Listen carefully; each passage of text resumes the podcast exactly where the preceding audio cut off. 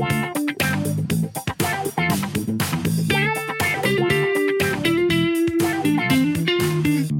is Naked at Work. Hello dan selamat datang ke Naked at Work bahagian 2 di episod Extreme Sports. Dan inilah uh, eh sorry sorry. Aku nak cakap? Saya Usman pengasas mylaster.com dan uh, podcast ini adalah salah satu saluran komunikasi mylaster untuk berkongsi ilmu dan pengalaman dalam bidang kesihatan, pekerjaan, kerjaya, bisnes dan self improvement dan hari ini second part of the extreme sports dan lungsuri lelaman kami di www.mylaster.com untuk pembelian online dan boleh baca blog dan testimoni-testimoni para pelanggan kami yang berpuas hati dengan produk-produk MyLaster. Dan kalau ingin bertanya kepada pegawai khidmat pelanggan, sila telefon 62754123 di waktu pejabat dan email ke customer service at mylaster.com. Follow kami di Facebook dan Instagram mylaster.mylife dan uh, follow saya di IG osman.mylaster. Idam, continue where you uh, stop tadi. Aku aku stop kau lah. No. Oh, okay. So, engkau cakap engkau pergi ke Australia, Australia say. And then there was a, a race down there. So you were just supporting your friend. And suddenly kau nampak this guy about 200 kilogram punya size. Yeah, I can 150 imagine. to 200. 150 to 200. So there's a big man. And dia suddenly muncul keluar daripada air. Ah. Seolah-olah kau nampak kau punya motivation in the form of a 200 kilogram person coming out from the water and then jumping on a carbon bike. Yes. And did a 190 kilometers 180 kilometer. 180 kilometers punya bike ride. Yes. Was that your your I don't know, eh, correct me if I'm wrong. Was that a turning point for you to really macam I'm going all out? Yes. Uh, that was one. And also, there was a Japanese guy. He was in his 80s. Wow. And he completed the race. And worst comes to worst. I would rasa, not say worst comes to worst. ah. And what what makes it even more inspiring, there was a quadriplegic. Maknanya orang ni lumpuh tau.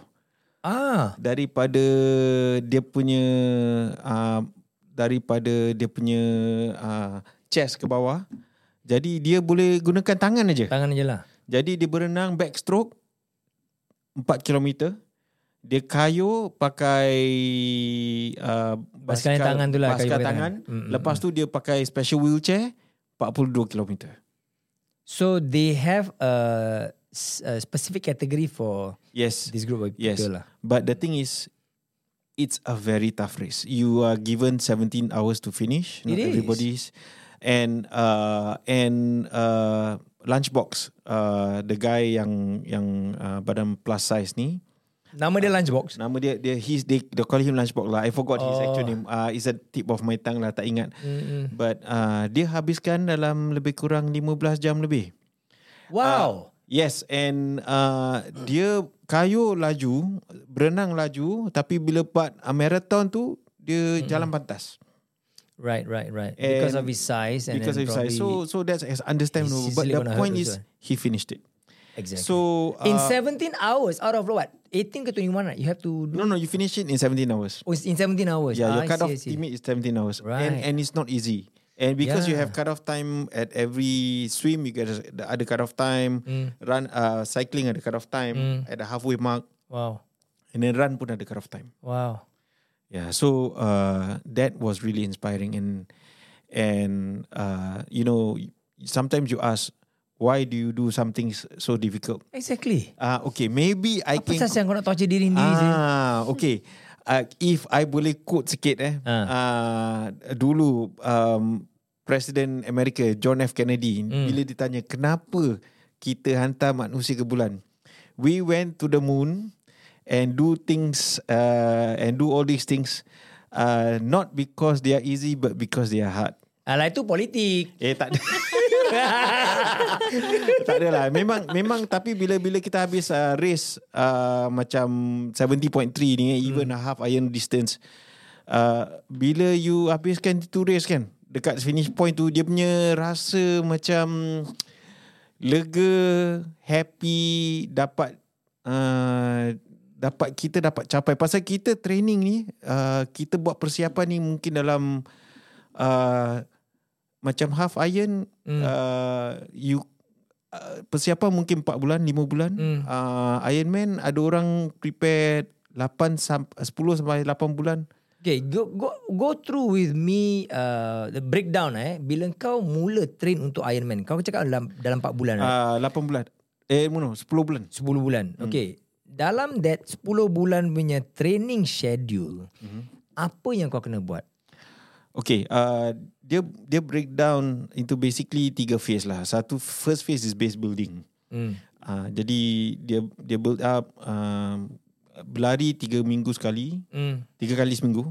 Tiga minggu sekali pula. Tiga kali seminggu. tiga kali seminggu. Ber, uh, Uh, kayu. tiga minggu sekali aku boleh buat. okay, kayu pun tiga kali seminggu. Hmm. Uh, berenang tiga kali seminggu. Hmm.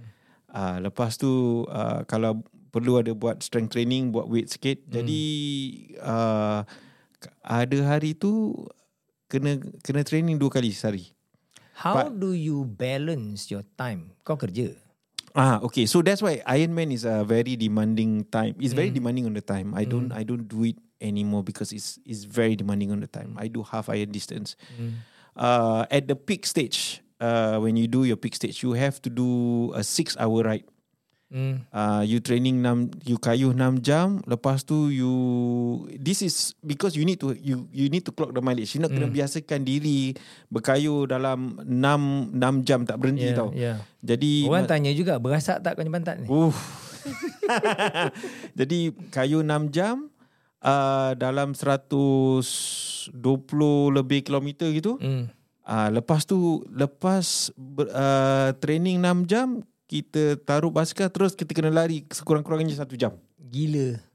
Ah uh, so kalau tidak memang susah nak habis pasal kita ne kitanya body ni nak kena biasakan ini macam punya uh, you got to condition the body to to this kind of uh, race uh, condition. So Mary, kau pun buat gitu juga Mary? Tak lah. Menggilakan diri. Cik, sorry, sorry. Aku bukan cakap. Saya punya small small distances je. okay. Uh, share with us kau punya training punya uh, period lah. I'm sure you you ever train before. Okay. Pasal kau masuk apa tadi? Uh, aquathlon or something like that, right? Yeah, aquathlon, then Yeah. triathlon, small distances, Mm-mm. then uh, OD. OD is Olympic distance. So Aku ingat overdose. Aku pun nak tanya apa overdose kau overdose apa? OD So? is Olympic distance. Uh, Swimming, I think 1.2, Uh, Olympic 1.5. 1.5. Mm. And then um, Cycling 40. 40 km, Mm, mm, mm. lari 10 km. Masa tu Okay. uh, my first time uh, racing overseas kat Melaka, Tanjung Bidara. Uh, how many in how many hours you must finish that? Um, below 4. Wow. Yeah, about four. So it was my first, and then take note eh, I tak cycle for, I tak train for cycling. Wow. 40 kilometers. Yes, Uh, actually 40 kilometers cycling not so bad lah. not so bad. But Yeah. For you not so bad. For me was Malaysia, right? Malaysia Yeah. kan Oh, yes. kan. So Yes. macam oh no. Yeah, so I don't think about it anymore. it was very torturing for me to go. So how through. did you train yourself? Okay, so prior to my race day, Mm. um, I wake up at four o'clock. Mm. I'll run Uh-huh. and then I'll swim. I Sanggup go eh. to work. Habis kalau kau sampai kerja, lepas kau dah lari, kau swim, kau tak lembik ke? Tak. Because this is what I want. Kau makan extend eh? Yes. Aku akan Masa tu extend. muna lagi lah. oh, benda lagi. Masa tu muna lagi. But I see. extend helps. Oh, oh ya ya ya. ya. Kau selalu dengan aku kan. so anyway, and then So, okay. Um, bangun pagi, lari, berenang, lepas tu kerja. Mm. Kerja, balik, rest. The next day, repeat the cycle. Walao. eh. How many times a week? Um, sometimes six to seven.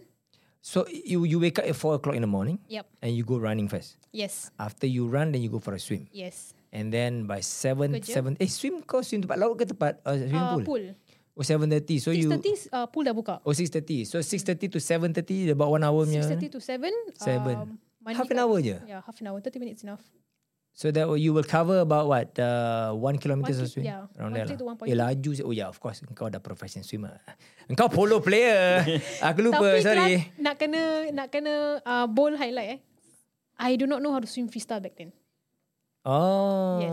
But you water polo. Water polo doesn't matter. As long as you can swim. You can tread water. I can tread water for 12 minutes. Oh serious ah. Ah.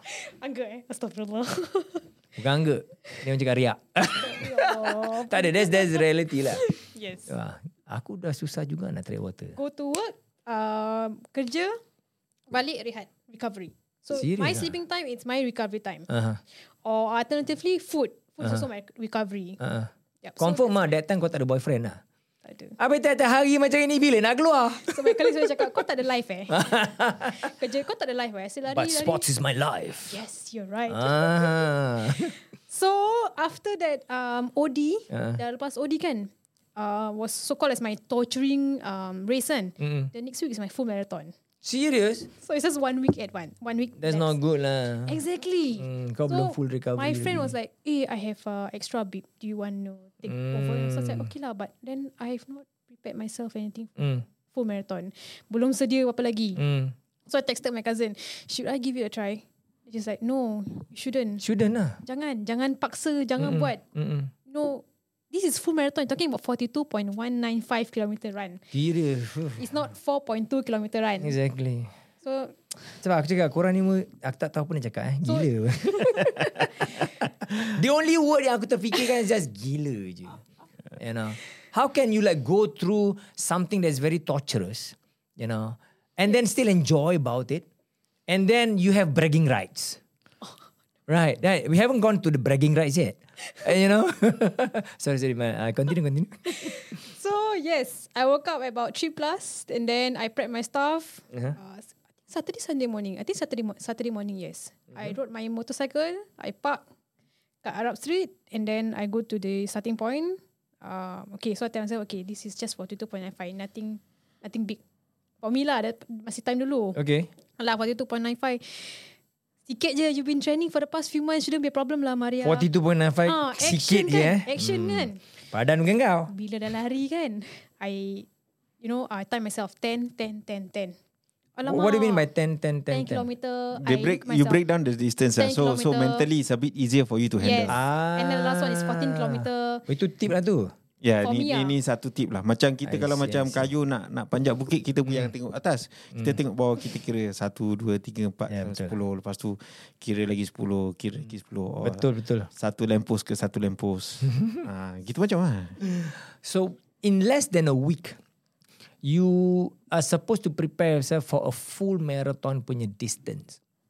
I mean, don't talk about full marathon. A half marathon is really a, a feat lah, you know. I mean, kalau aku boleh relate in terms of the cyclingnya kan. A full marathon is about a century ride for bicycle. So that is about 160, 170 kilometers, right? Um, it is not an easy feat. You, know, you divide it by two, the 90 kilometers is a bit easier. So the half marathon for a cyclist, I think for a runner, a half marathon will be a bit easier, kan? So I think I can just relate to that. But then it's like, what you're telling me is that kau dah buat the Olympic punya distance of triathlon. Although it is not the full marathon, the Olympic distance, right? Uh, the running part is what? 10K. 10K. 10K. But then you do three sports together. You finish in one weekend, and then the next weekend you're supposed to run a full marathon. I think it's not impossible. I I believe to the condition punya athlete, it is like they run. I think they run a marathon almost every week, right? The, the Uh, condition one, really the ultra. possible. Yes, possible, right? yes. Some of them they This run, one we're uh, really talking about those top notch otai-otai punya anu lah, right? Yep. But you being of of course, I I think your advantage you had that time was you were young, because young recovery can be faster and all that. But then you were not so conditioned yet correct on the extreme sports punya. and take note I have no proper base uh, training foundation Gila. I did not train for uh, full marathon if you're listening to this please don't do this to yourself Yes, I think that is very crazy. Dangerous. Yeah, that's how I got injured also. it's dangerous please don't do it Um, okay, to me, I I, I think it's a, a state of mind. Um, in 2016, the, at that time, I did uh, sprint distance on Saturday and then Olympic distance on Sunday. Mm, Um, dekat uh, Port Dickson serious. So- So you, you did two triathlons in the same weekend. in the same weekend. Because the Port Dicksonnya triathlon, international triathlon tu dia uh, Saturday is baby uh, children's race sama sprint distance. Mm, Then Sunday is the Olympic distance. mm, So since I thought that since I'm gonna be there over the weekend, mm. so might as well just do the two races lah, to back to back. Hmm, Yalah pasal engkau dah kira midlife crisis. Ah, ni ni sama sama batch dengan kita lah ni. Ah. Buat gini semua midlife crisis. Ah, jadi jadi uh, it's not fast, but uh, but you you pace yourself.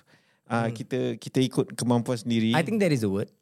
Pace uh, Yep. pace is the word. is Pace the word. yourself. Yeah. Pace Yes. yourself. So uh, so Saturday tu buat sprint distance, then Sunday buat Olympic distance. Wow. How does it feel? Aku tahu lepas you finish one race, kau punya endorphin is so high, you smile sampai about 24 hours. Yes. You know, that I know. But then, that time bila kau uh, finish the first race right, on a Saturday, right? The next morning, then that is uh, less than 24 hours, eh?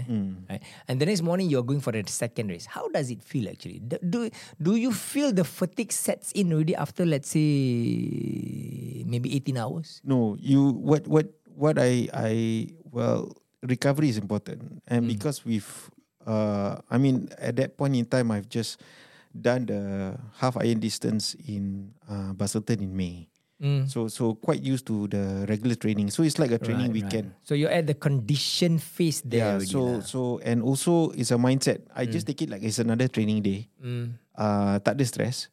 Uh, memang kita ni umur macam gini memang bukan untuk menang. Kita nak complete. Mm. Jadi kita bila kita lari tu uh, the other thing is that I always maintain at a easy zone, zone 2. Mm. Uh, basically 180 uh, minus your age. Mm. So when you run you you make sure that your heart rate doesn't go above that. Mm. Uh, even when you cycle so you don't make you make sure your heart rate doesn't go above that. So you you keep to the heart rate, you keep to the certain power uh, on the bike. Jadi you tak bong. Mm. Ah, so so when you when you carry on like that, uh, it's at your aerobic stage. So you tak tak tak uh, you tak macam uh, macam uh, longoi lah macam orang Longoi, orang Malaysia, orang Malaysia. Okay.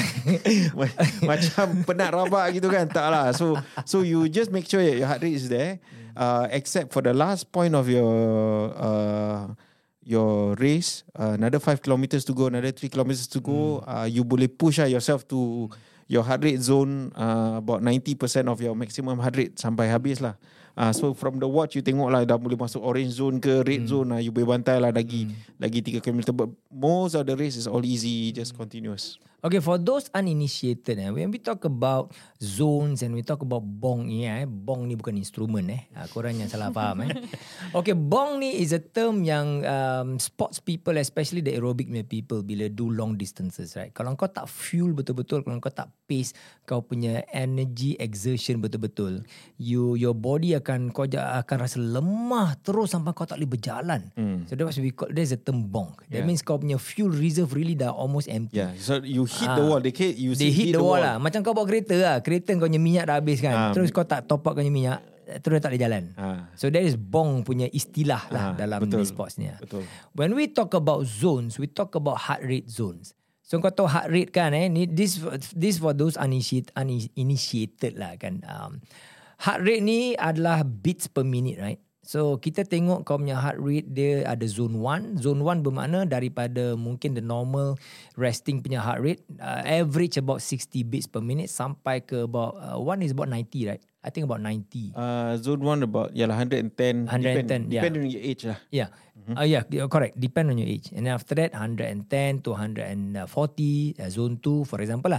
Then 140 to 100, uh, 50, uh, 50 then, uh, zone 3, uh, that's the zone lah.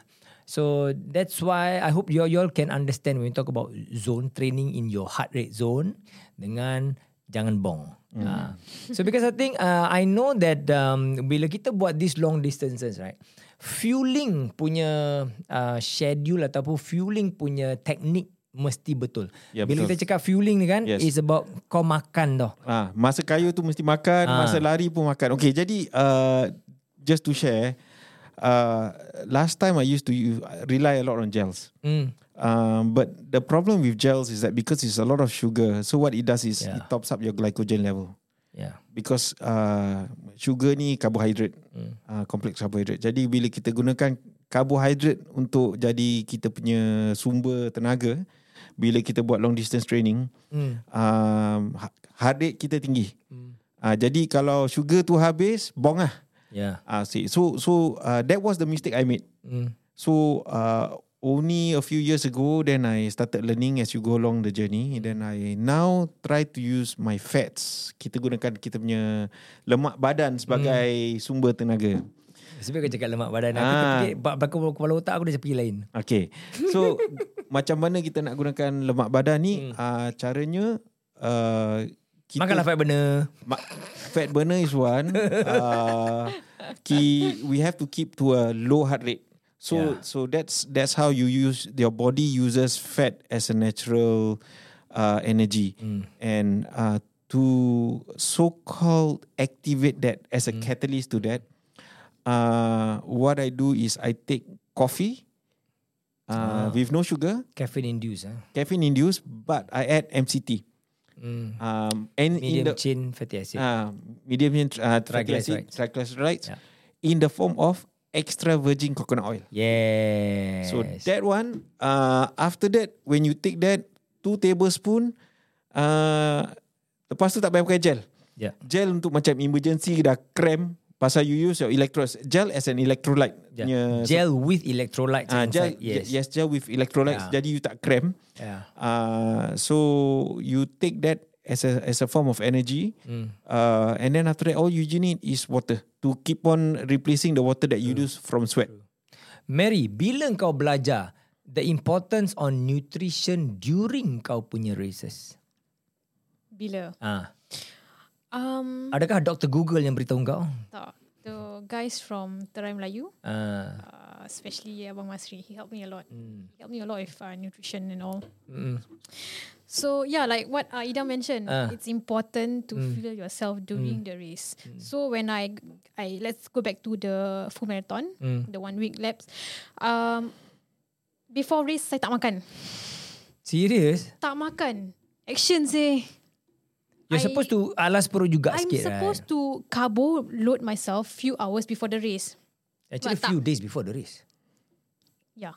Is it? Yeah, uh, The carbo load, what I learned, Carbo yes, loading. you have carbo to loading before. one week before Yes, correct, correct. uh, Uh, even corresponding. even electrolyte loading also must be before. Yes. So so this is something I learned now. Dulu when I first run the marathon was in 1991. Mm.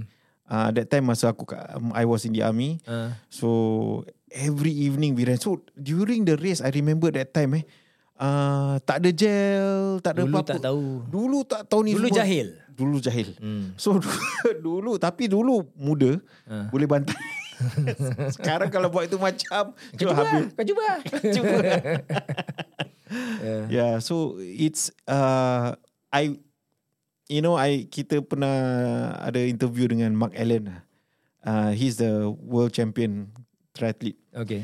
So I I pernah tanya dia di soalan. Say okay kalau macam katakan eh you boleh uh bawa ada time machine eh. Mm. Sekarang ni you bawa balik you bawa balik waktu you mula-mula race uh, Ironman menang Ironman tahun 89 ni Mm. dia lawan dengan Dave Scott the is the legend lah Mm. uh, the first time what are the two things that you will bring back lah Mm. Uh, Tropi lah, cik. tak ada lah sekarang sekarang. Oh, sekarang. Ah, sekarang. Dia cakap two things. Mm. first thing is nutrition. Mm. second thing is power meter. So nutrition sekarang ni nutrition ni dah berkembang dengan baik. Mm. jadi dengan nutrition ni kita boleh buat ni macamnya races. Kalau macam dulu nak buat ni macamnya races memang susah orang dulu ma- bikin Ironman Yeah. uh, you kalau dengar cerita diorang makan roti Yalah, yalah. Exactly. makan roti, air coke, habis air dah habis. Kau bayangkan Nai sekarang kau pergi buat jangan cakap Ironman lah, kau lari marathon. Tempat belakang kau kau taruh apa uh, roti Perancis panjang-panjang. roti roti Perancis, uh, ubi rebus. Ubi rebus eh. Ah, ubi rebus. Cover dia bagus Ah, eh. combat cover. That one very good. Yeah. Ah, ah, ataupun minum minum air kelapa. Ah, itu pun bagus juga. Yeah. Okay, itulah tentang uh, nutrition in extreme sports. Now, after this break, kita akan touch on certain mental issues about extreme sports. Jangan ke mana-mana. Join us again in the next episode. Ada je gaji biasa-biasa sebab dia Dan juga bos dah janji tak akan dipecat kalau Tak kisah nak cakap kalau hospital ke apa Kalau tak Imunnya berani digunakan untuk makan dan tak ada kena mengena dengan prostit. Kepala otak kau. Kerja. Buat duit bro. This is Naked at Work. Sumpah tak bogel.